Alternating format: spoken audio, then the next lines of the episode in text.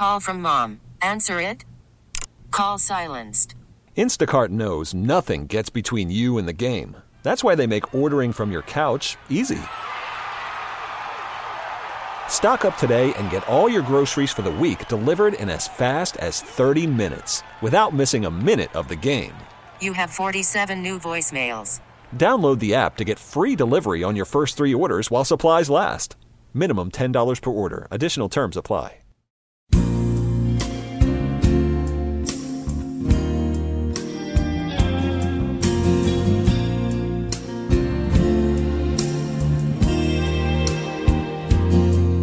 Have I told you lately that I love you?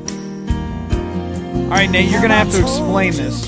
There's no one else above you. Well, as we know, Matthew, it's your final. Is this your final Sports Talk Saturday? This is my final Sports Talk Saturday. Yeah, so I figured Rod Stewart would just be a fitting way to start the end. So you thought... Boy, this is the last time that Matt and I will do Sports Talk Saturday together. Who comes to mind? Rod Stewart, immediately. Rod Stewart. Okay, I can buy it. Yeah, that's what I figured. Since you're a big Coldplay fan, I always question your musical decisions pretty much no matter what. And Brayton said, you know, you should just play some Coldplay. And I said, well, I don't want to get the mood set where Matthew's... like anxious and upset to start, you know, so I figured let's set the tone a little differently. Sometimes that works out pretty well. Last week you played that Colin Cowherd thing right as I came in, and I got anxious and upset, and we had a little fun with that. That's true. Well, awkward is probably worse than anxious and upset, but thank you for that.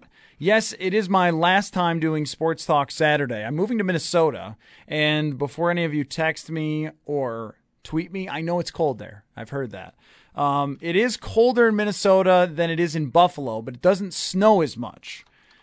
And it's a dry cold. You know how, like, it's not the heat, it's the humidity?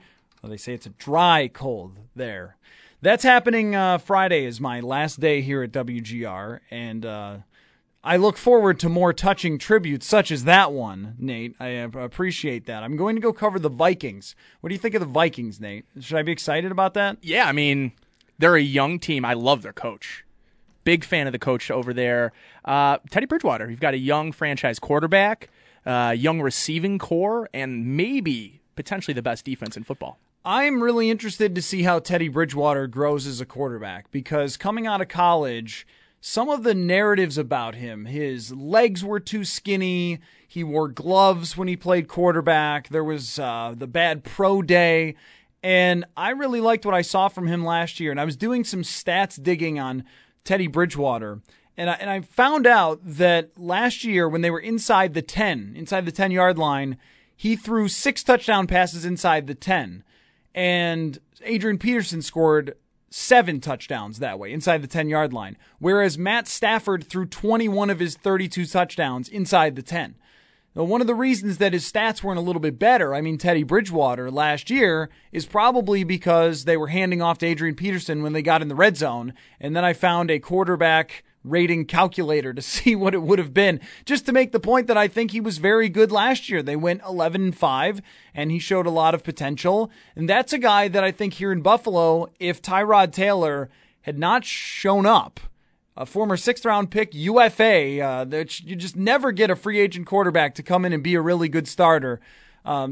Just such a boon for the Bills to get Tyrod Taylor, and then, you know, signing him to the long-term contract, getting an 8-6 record out of him last year. If they hadn't, though, and we were still looking at E.J. Manuel as the quarterback or drafted another one, Teddy Bridgewater would have been the guy that we looked back at and said, he could have been yours in the Sammy Watkins draft. And that could have been him, and Derek Carr would have been the two guys that we would have focused on a ton. Since they have Tyrod, we probably won't look back at that and say, why didn't you draft Derek Carr? Why didn't you draft Teddy Bridgewater? There's some interesting similarities with the Bills and the Vikings, by the way.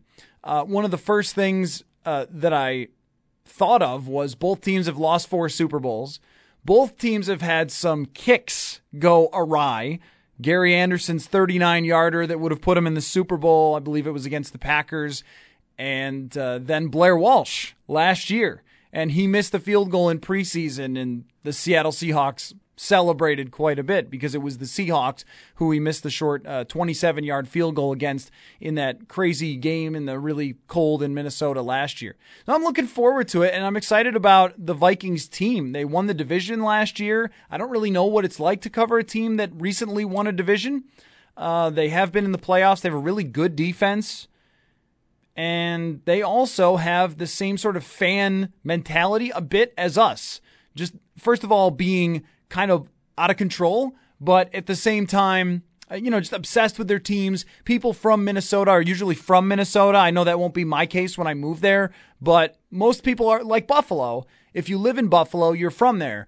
And that was one of the things that made me want to go, was the fact that, you know, it's a team with a rabid fan base like this one, who's been through, you know, a lot of tough sports moments. It's kind of attractive. It feels a little bit like home to go to a place that's cold, where there's still questions about the quarterback. They've lost 4 Super Bowls, and the fans are sort of down on themselves about it. But here's what I want to talk about. Sal Capaccio will join me in just 1 second. What I want to talk about today, and I'll get into this with Sal. So SB Nation posted this morning. The Buffalo Bills are losing training camp, and it's a big article about off-field troubles, mistakes that are happening on the field with penalties and things like that. And, you know, one of the questions I want to ask, 803-0550 is the number, 1-888-550-2550, in the text line 550-550. I want to know if all of this stuff that has happened in the offseason, Marcell Dareus, suspension, the Ragland, the Lawson, the injuries that have happened, have they brought you down from where you originally thought the Bills could be this season? And I thought originally, going into training camp, 10 wins is about where I put this Buffalo Bills team. I think the talent is there, the quarterback is there, 10 wins. I think I'm still there. I think I still have 10 wins as my standard. Let's bring in Sal Capaccio. He'll be on the sideline this late afternoon as the Bills play the Giants in preseason game number 2. I know it's been bad, Sal, but I haven't changed the way I feel about the entire outlook as a whole. Am I nuts? Well, first of all, did you, like, sneak into my office and grab my notes? Because this was, like, the topic I was going to broach at 2 o'clock today. So I think that, you know, it's very interesting. Maybe you did that. But, Matt, hey, listen, I just want to say before I do anything, it's good to talk to you, and, you know, sad and bittersweet that it'll be kind of the last time I guess we do this, right? It will be, yeah. I'm actually going to be there, Sal Capaccio. I don't know if they have a cool song for me there. We will come up with one. But congratulations. I'm just worried about the plants at the station. Who's going to water them? I really don't know. Yeah, I know. Who's going to throw away all the bottles in the studio? Oh, wait, no, nobody ever throws them away. There's about a half dozen here. Yeah, it's a great topic. I was thinking of the same thing today, you know, about where the expectations are after all of the news. And I really think for me, you know, the initial shock, I think for most people, the initial shock when you hear about Dareus and possibly Lawson or whatever, oh, my God, season's done and whatever. Let's be honest.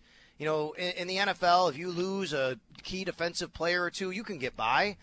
You know, if you can score points and you have your playmakers on offense, you'll be fine. I don't think I'm quite there with you on 10 wins right now. I've been pretty much around 9, and they can maybe get to 10 with some luck and health along the way. I'm probably about there, but I'm thinking this can still be a 9-win team. I don't think any of the 4 teams they play, especially because the Patriots won at Brady week 4, I don't think any of those first 4 teams are insurmountable. They can beat any of them. They could also lose to any of them. We're looking at a possible still 2-2, 3-1 start. Sure, things could go 1-3. I don't think this changes necessarily anything definitive on how I'm thinking about that. Well, that's the thing, Sal, for me is one of the big factors of projecting my number of wins when we started training camp before any of this happened, or even when they just drafted Lawson and the roster was almost set, was looking at the schedule.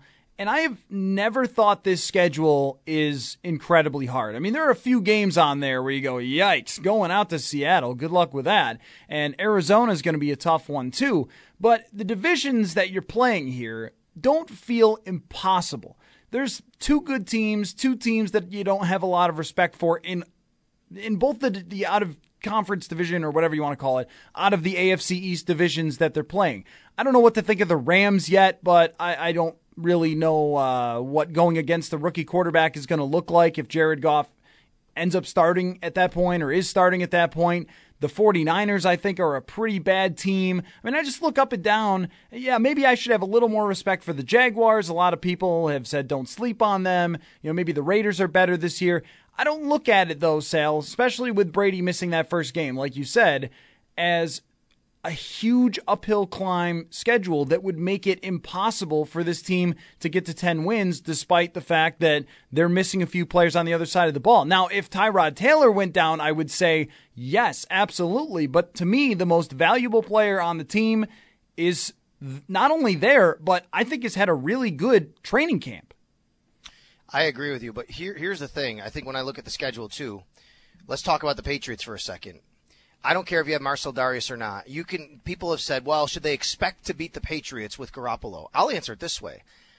Honestly, Matt, I can't think of one of any other team in this league, not one, that if they started their backup quarterback, the Bills shouldn't at least expect to beat. Shouldn't you expect to beat every single team in this league with their backup quarterback when you have Rex Ryan as a coach? I don't care who you're back. I don't care what team you're talking about. There's no team in this league that has a Hall of Famer as their backup quarterback. You know, you don't get Aaron Rodgers if Aaron Rodgers goes down. You get Brett Hundley, right? So I think that you should expect to beat any team in this league if you're the Buffalo Bills with Rex Ryan as your defensive coach and, you know, his defense going at it and essentially your coordinator with any backup. And then I agree with you about the Rams. Look, going out west is not easy. Of course it's not. Anything can happen. But if it's Jared Goff, it's a rookie. I would expect Rex Ryan to beat any rookie quarterback in this league, regardless of what his name is, regardless of where he was drafted. So on that note, I agree that, yes, there are some pitfalls on the schedule. Hey, it's going to be hard to go to Oakland in December. I think it's a tough game. It's going to be hard to face Ben Roethlisberger in Buffalo, maybe going for the playoffs then. Those are times that, you know, you could easily see them losing those games. But there are games on this schedule, I think, that you should at least expect this team to win regardless of who the Bills are losing on the defensive side of the ball. 803-0550 is the number to jump on. How much has this stuff, the bad offseason, changed your win projection from where it was when the Bills started training camp? And a big factor for me is the division, Sal, because I was looking at an article the other day from a guy for Pro Football Focus, Sam Monson, who's been on the station before. I've had him on Sports Talk Saturday. Guy that I really respect his opinions. He has the Bills finishing second only behind the Patriots. He thinks the Patriots can get by enough with Garoppolo to maybe split, and then they get Tom Brady back and go back to being, you know, the Patriots. The Dolphins and the Jets, this is another reason that I'm not guaranteeing 4-0 or anything, but I think at 3-1 is a pretty good possibility against those two teams. I am not respecting a Ryan Fitzpatrick team. Ryan Tannehill has been eaten up by the Bills the entire time he has been a Miami Dolphin. I just can't get to a point where I say this thing is just a total disaster because they're going to miss Dareus for a couple games, because they're without Ragland for the season, and because of Shaq Lawson being out. Now, because it all comes back to me I have changed my mentality about how I look at the Bills. For the longest time, Sal, it was always about, well, let's just hope they could score 12 points and then shut the other team out or something, right? And I don't look at it that way now. I look at it as the Bills should be focused on a team that is saying, you're going to have to keep up with us offensively with Taylor and all the weapons that they have. Yeah, and, you know, you can even go further than that. I think, you know, the Jets, to me, were a team last year that overachieved based upon a easier schedule that they had, and based upon, you know, Ryan Fitzpatrick having a really career year, to be quite honest with you. Yeah, he has really good receivers in Decker and Marshall. He would throw it up to them, but I think we all know that that's pretty much fits his ceiling. I wouldn't expect him to get any better than that, especially now going into, age 33 or 34. He's not getting any younger, and he was pretty much healthy most of the year last year. He got banged up, but he still played, so I think that plays into that. Yeah, Tannehill, I'm not really sure. Maybe he's going to make a big jump under Adam Gase. I'm really not sure, but the Bills have done a very good job. But you're talking about a guy that's in his fifth year now in the league and hasn't quite taken that next step. He's a nice player. He's good. A lot of teams would like a guy like Ryan Tannehill, but he's not a guy that really scares you. I do think the Dolphins improved their defense. You know, they did sign Mario Williams. He'll help there, obviously, but they've done some nice things on defense. They didn't look great in preseason so far, but that's a team that doesn't really move the needle for me, to be quite honest with you. And then you have the Bills, and it's funny you mentioned Sam Monson, that he has him finishing second. He's also the guy that kind of said in a negative way that the Bills' training camp was, you know, not quite as structured and I don't know, he didn't use the word discipline necessarily as others that he's seen, but then he still puts him second in the division. So it shows you how much it really matters if he feels that is the thing about their training camp. Every training camp, is different, has a different feel, has a different tone to it, and a different flow to it. I'm not too scared about the Jets. I think they'll have a drop-off year. They have a tougher schedule. Their key players are older. This is an old team. The Jets. Go down their roster. Take a look at some of their better players, what positions they play, like a Darrelle Revis who's now 31 years old, a Brandon Marshall who's 32, starting quarterback Ryan Fitzpatrick 33, inside linebacker David Harris who starts is 32 years old, Nick Mangold's 32. Man, Matt, that's your best players are your oldest players. I think you have to wonder how much you can survive in a league of attrition. They are ripe to fall back from where they were last year. If I were picking, I think any team in the league that I would say is going to take a big drop back from where they were in wins last year, I think I would go ahead and pick the Jets. Tonight's game, Sal. I mean, we've mentioned all the things and all the players that have been lost on the defensive side, especially with the most recent suspension of Marcell Dareus. Is there something to watch tonight for Bills fans as it pertains to the defensive line and the Dareus situation? I do think that the outside linebacker spot is still really interesting because we don't know what's going on with Manny Lawson. We do know that there is some sort of investigation. We don't know if that will lead to any suspension. And from various reports, that suspension could be one game, it could be two, it could be nothing. We don't know. So I think the Bills have a situation here where they got to get other guys ready. Now, I think Lorenzo Alexander is pretty much penciled in as the starter if Manny can't go. And as I've said, Matt, he's not going to wow you, but I don't think he's going to hurt you. He's going to be solid. He's played every position in this league pretty much. Both sides of the ball he's played. In the trenches, he understands. He's an X's and O's guy. He's been around for 12 years. You don't do that without being able to really know what you're doing and be in the right spot at the right time. So I think they're okay there. He's not as good as Manny, but I don't think he'll kill you either.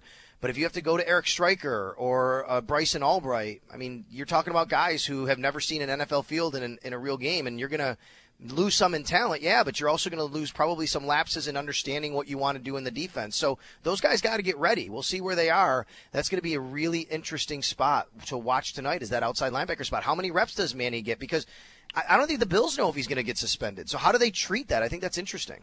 803-0550, the number to jump on if you've got a thought on how much your expectations have changed through this, I'll go with it, Sal, I'll go tumultuous offseason for the Buffalo Bills. Thank you. Word. On the offensive side, Tyrod Taylor, people going out to the game today. I was watching some Vikings and Seahawks the other day. Teddy Bridgewater sat out with a sore shoulder, but Russell Wilson played a lot deep into the second quarter.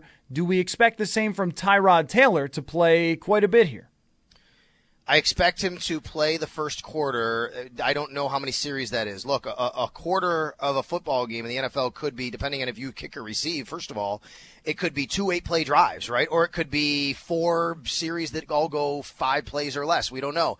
I expect him to get at least 2, maybe 3 series in, probably go to the end of the quarter. Now, if you get a couple 8-play drives in, you score, get him the heck out of there. If you go 3 and out a couple times, you're probably going to want to keep him in there and then, play it out a couple more series just to make sure that things are going right and you're back to, your rhythm and your cohesion that you want on your offensive line and with his wide receivers. So I would expect Tyrod to play about a quarter, give or take a series. I would like him to spend the night in the press box, maybe stopping by some suites, meeting some fans. Don't sign too many autographs because you might get a cramp is kind of where I would like to see him. You can go say hi to Max. He'll be taking in his first ever game today. Oh, very nice, very nice. I always think that the preseason is a great choice to take the kids out and stuff like that. You kind of end up with like a minor league baseball type of atmosphere, much more relaxed, everybody just hanging out, kind of taking it in and not focused so much on life and death with every play. And it's really nice today. It's supposed to say like this out in Orchard Park?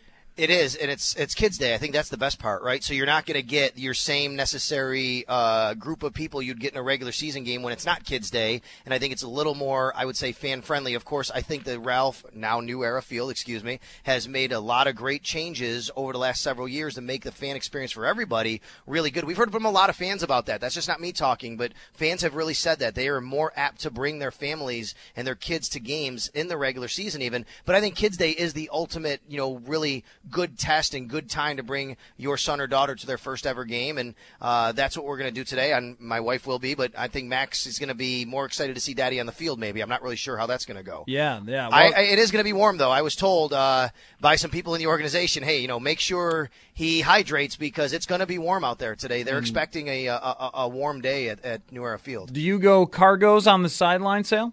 I can't. No, not really allowed in the dress code. You got to go slacks, huh? I'm going with the slacks. I feel like there should be a preseason exemption. The video guys get to do it, but they're lugging equipment around. I just got my little headset and microphone, so I can't complain too much. I know, right? I thought about that, but no, that's all right. We'll stick with the dress code today, but got a snazzy new Bills, polo shirt that the radio network guys got, so, I'll be wearing that down there. That'll be nice today. All right, very good. One last question for you, Sal. The guy that stuck out to me a little bit, just I went out to the scrimmage and then in the preseason game, too, from the wide receiver battle, Jarrett Boykin, and then Doug Whaley name-dropped him when we asked who stuck out to you. Does Jarrett Boykin have a chance to make the roster, and what are we looking at as of right now in terms of the wide receiver battle? He does have a chance, and I think his chances are greater because the team actually has those two roster exemptions for Marcell Dareus and Karlos Williams. Let's remember, you don't have to keep an extra D lineman or an extra running back because of the roster exemption. The Bills may choose not to. Last year, Dareus was suspended for one game. The extra spot went to Bryce Brown. They needed running backs. So when he returned, they got rid of Bryce Brown. Right now, Jarrett Boykin is in what I think is a battle between three guys to keep one or two. And those three guys are him, Greg Little, and Walter Powell. I think one of those three guys makes the team and possibly two of them. I can't see all three of them making the roster. To me, right now, it's clear that it's Sammy Watkins, Robert Woods, and Marquise Goodwin as your top three. Greg Salas isn't, and as I've said many times, isn't labeled to me, Matt. He's not a four necessarily, but he'll be on the team and in every passing situation. 2-minute offense, third and long. You're going to see Greg Salas on the field. So there's your four guys there. Des Lewis, to me, makes the team. They've too much invested in him. He's had a really nice jump from year one to year two. They're not gonna throw Des Lewis away, especially after a very nice start of the camp he has. Even though I think he's plateaued a little bit, I think he still had a nice camp overall. That's five. What do you do with the last spot or two if you want to? Jarrett Boykin, Walter Powell, and like I said, Greg Little. And for those who ask me about Marcus Easley, look, he hasn't played all camp or preseason. I wouldn't be surprised if Marcus Easley doesn't see the field at all this year or maybe even again in his NFL career, and I hate saying that, but this is, he's coming back from a pretty severe knee injury, and he's a special team guy, and he's not getting any younger. Well, Sal, you really ended on a high note there. But have a good time. Know, right? Have a good time this well, this how about evening. This? How about we hook up maybe in the last couple minutes before the 2 o'clock hour, and I'll be a little more positive and upbeat okay. Before we start the pregame show. You were doing great there right until career-ending injury is gone. How about this? I'll give you one. Colby Listenby. Okay. All right? Yeah, what's the latest on him? He had a sports hernia. He still ran a 4.3 or whatever it was at the combine. He has yet to practice. He has yet to be a part of training camp, so they're not going to activate him. They don't have to. As long as he doesn't, they can put him on the PUP list. He was out there in shorts and T-shirt catching passes from an assistant coach the other day while practice started, looking pretty good. I don't expect him to practice. I expect him to be kind of redshirted this year and then basically walk right into being able to be a speed guy for the Bills next year. All right. Well, we'll look forward to when he can get on the field. Thanks, Sal. All right, Matt. Thanks. Sal Capaccio will be on the sideline. We'll have the game, the broadcast, John Murphy, Mark Calso, and Sal this afternoon. The Bills kick off against the Giants at 4 o'clock, and I'll be back along with Nate and maybe Brayton as well for post-game later on tonight, and we'll break it all down. Let's get in a quick phone call here before we head to the break. Let's go to Lou on the cell phone. Go ahead, Lou. Hey, Matt. Good luck at your new job. Thank you. We'll miss you.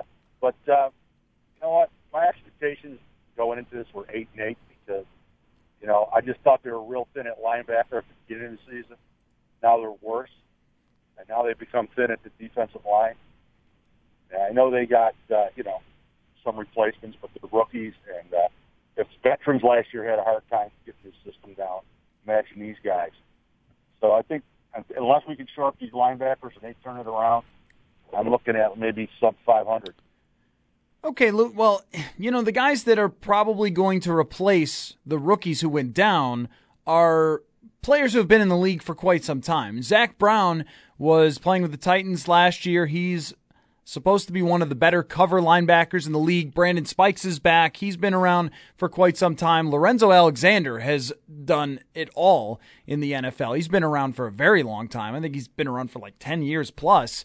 So the guys who they brought in are veteran players. They're experienced. I guess the way that I look at it is, and we'll get to this on the other side because we're late for the break, but how much does it mean in wins as opposed to how Tyrod Taylor performs? Because that's where I keep coming back to is you probably expected to lose guys on defense. The Bills won games last year without good players on their defense. Aaron Williams, Kyle Williams, both hurt. And there were times where the defense played fine and they won games. They won that game against the Texans and played good defense without some really good players. You kind of expect that as you go along. The one thing that can really change your projection is if your quarterback gets hurt, and the quarterback is okay at the moment. I don't want to see him play too much tonight. We'll keep kicking this around, 803-0550, because I'm interested in some more thoughts on this. Whether your win total for the season has changed after a really tough training camp for the Buffalo Bills. Bills play tonight at 4 o'clock, or I guess we call that... early evening at 4 o'clock out at New Era Field. We'll have the broadcast here on WGR. Oh, he's done a great job. You know, he's come in this year. He's been committed. He's come in shape, and he's been able to pick up the system, and he's been playing at a very high level out there.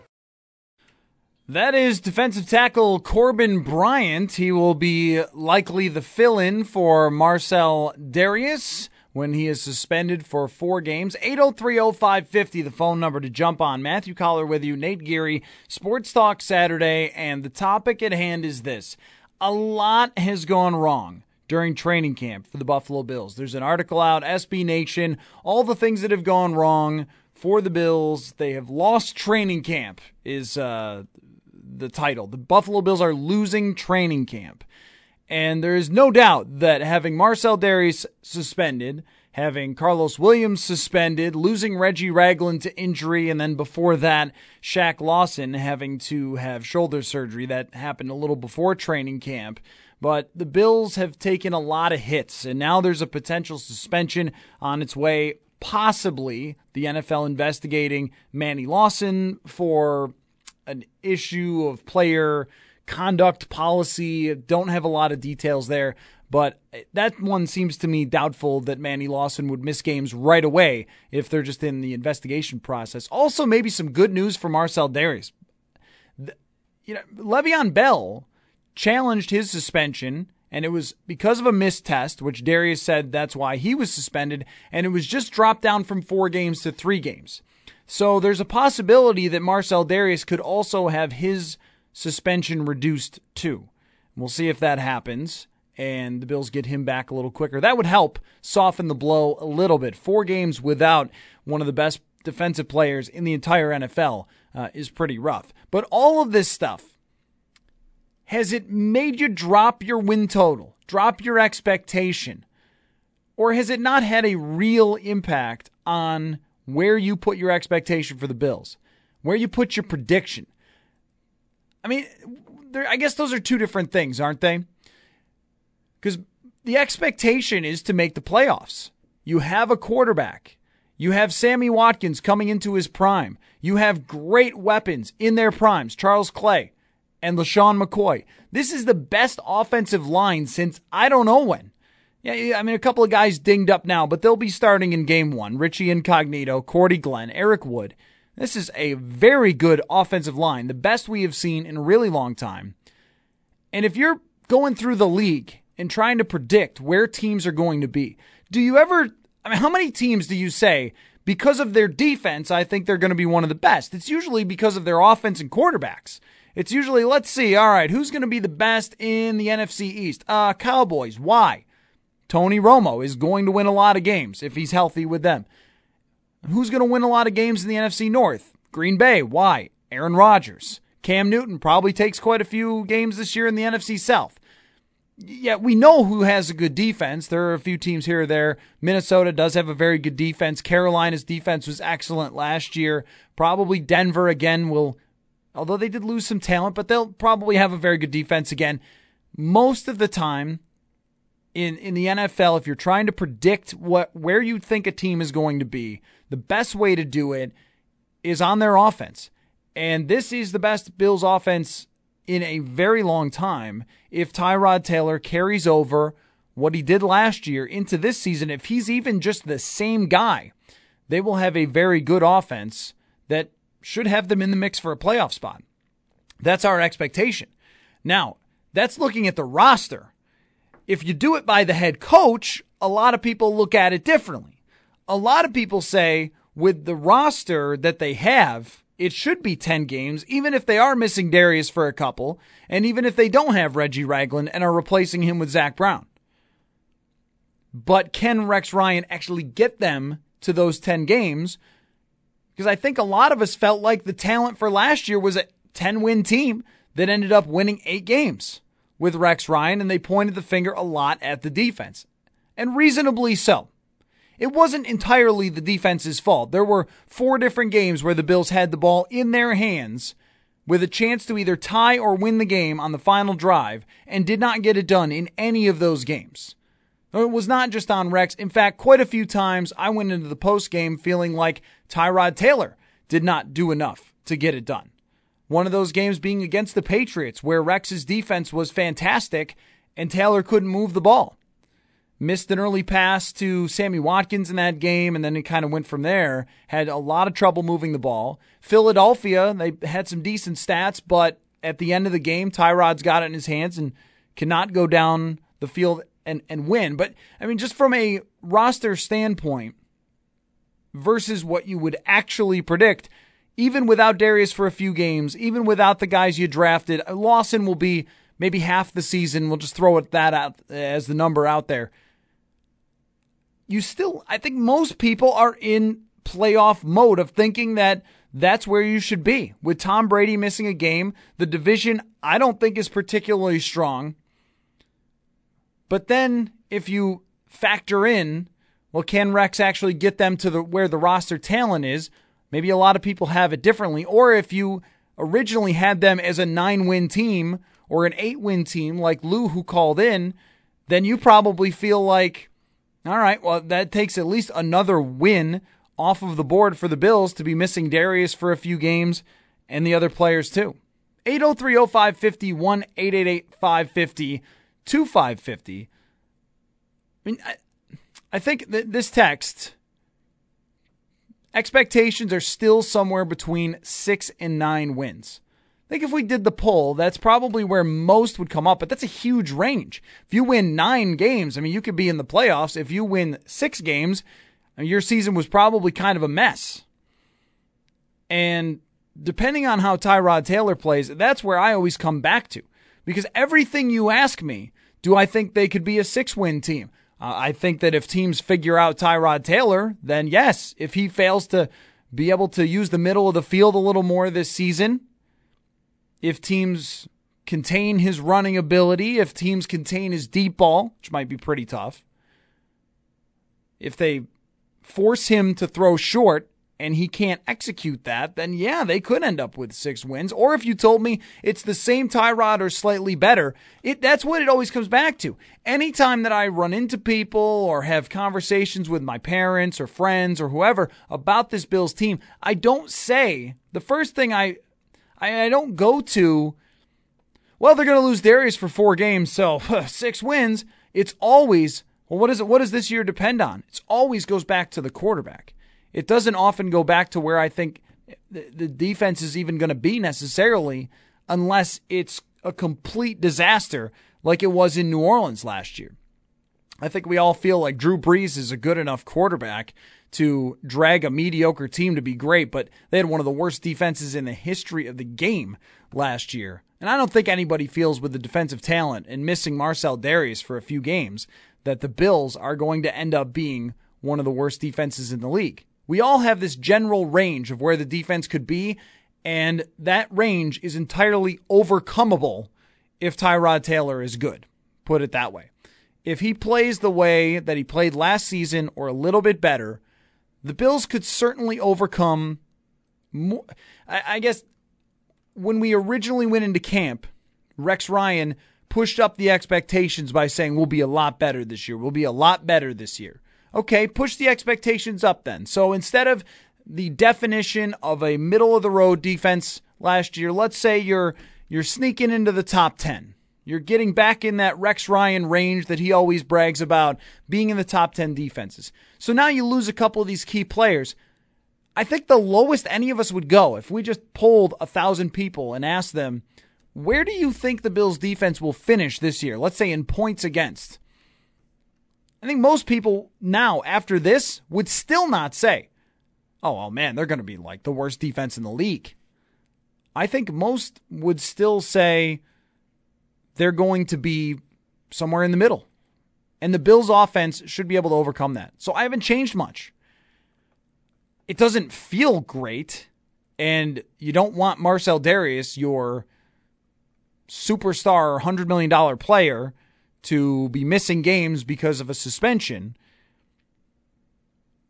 But when I see the headlines or people on ESPN making fun of Rex Ryan for saying we won the offseason back in OTAs, which, by the way, wasn't what he was saying. I mean, he wasn't saying that they won the offseason in sort of the traditional sense. He was very pleased with how they performed in OTAs, and just it was kind of an off comment, but it's being thrown back in his face.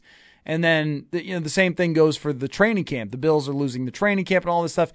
And there's got to be something to talk about on August 19th with any NFL team. And Rex makes himself a target with how he talks to the media and things like that. But if we're just talking realistically, how much should it change how you feel about the expectations of this team and where you expect them to be? It hasn't altered how I feel a whole lot.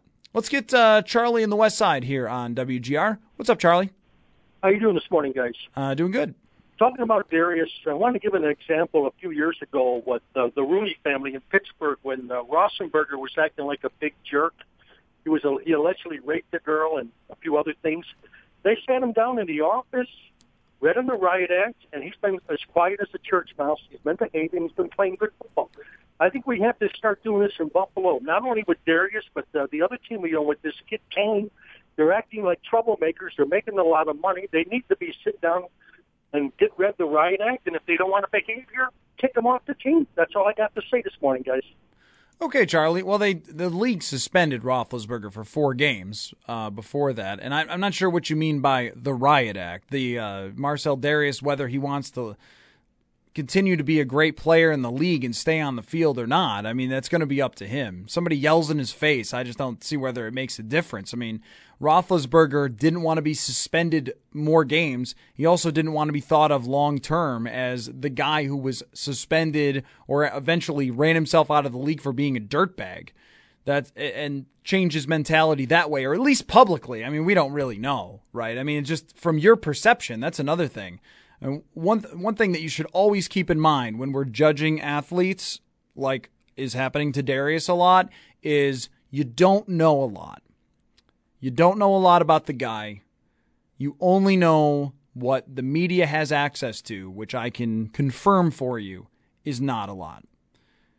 So you don't know that Roethlisberger has cleaned up his act. All you know is that he hasn't been suspended lately. I'm not saying he hasn't cleaned up his act. I'm just saying you're using this as an example. The other thing is how many athletes, how many players on the Bills in the NFL have done the same thing as Marcell Dareus and just not been so unlucky to have been tested at the wrong time.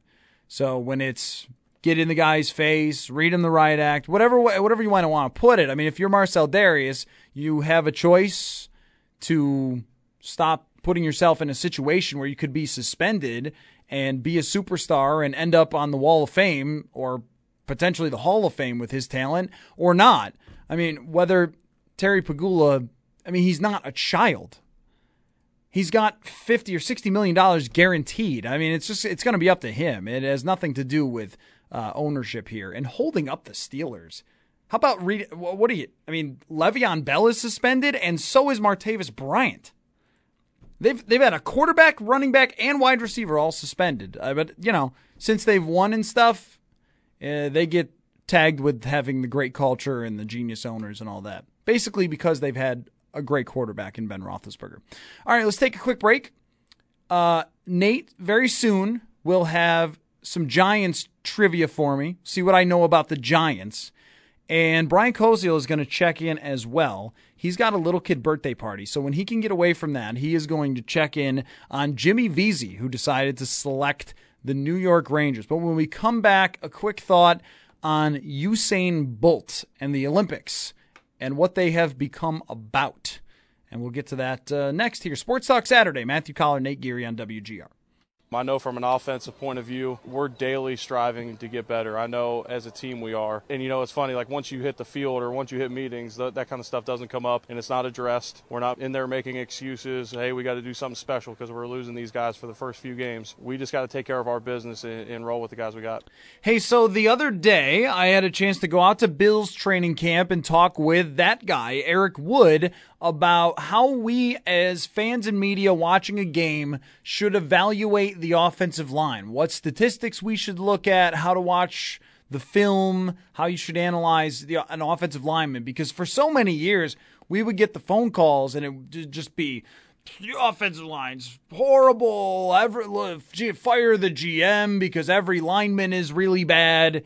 And I think there's some great advice in there for Eric Wood for how to watch the game when you're looking at offensive line. And one of the things to always keep in mind with sports or just maybe your life in general is to understand the things that you don't know. And what Eric Wood said, and I don't want to ruin it, it's on my Twitter page, at Matthew WGR. It's pinned up there so you can listen to the podcast. But what Eric Wood said was when somebody, a linebacker, say, or a safety comes clean through the line and sacks the quarterback, watching as a fan or media, you cannot tell whose fault that is. You don't know. There is no way to know. There is no way to know whose assignment it was. You can blame whoever you want, but you're not going to be able to figure it out without actually knowing the play and who was supposed to block that guy. And what you have to realize, too, is you have to kind of get a better understanding of who directs the offensive lineman's alignment. In most cases, it's the quarterback. But if you look at like last year, was Tyrod Taylor in control and able to audible the protection schemes in front of him? We don't know that. The average fan wouldn't know that, so you wouldn't blame Tyrod Taylor for a blitzer coming free. But it's potentially his fault for not recognizing it and then audibling to the offensive lineman. Yeah, I mean, a good example, if you remember E.J. Manuel's last game against the Houston Texans, I mean, there were so many problems with the offensive line, and I remember hearing that a few linemen were frustrated because they looked bad when Manuel didn't make the proper checks. It's just stuff that you can't know. But Eric Wood was not at all taking the approach that you didn't play the game, you don't know anything. No, he's just pointing out that you can't know. However, if you want to focus on one player, this is what I've heard Jim Kelly say this before too, that when he watches football, he's always looking at the defense. He's not watching the ball, that he's always watching how the defense is set up, thinking to himself what he's seeing over there, what Tyrod should be seeing. And I imagine if Eric Wood is sitting at home watching football, he will focus on one-on-one matchups.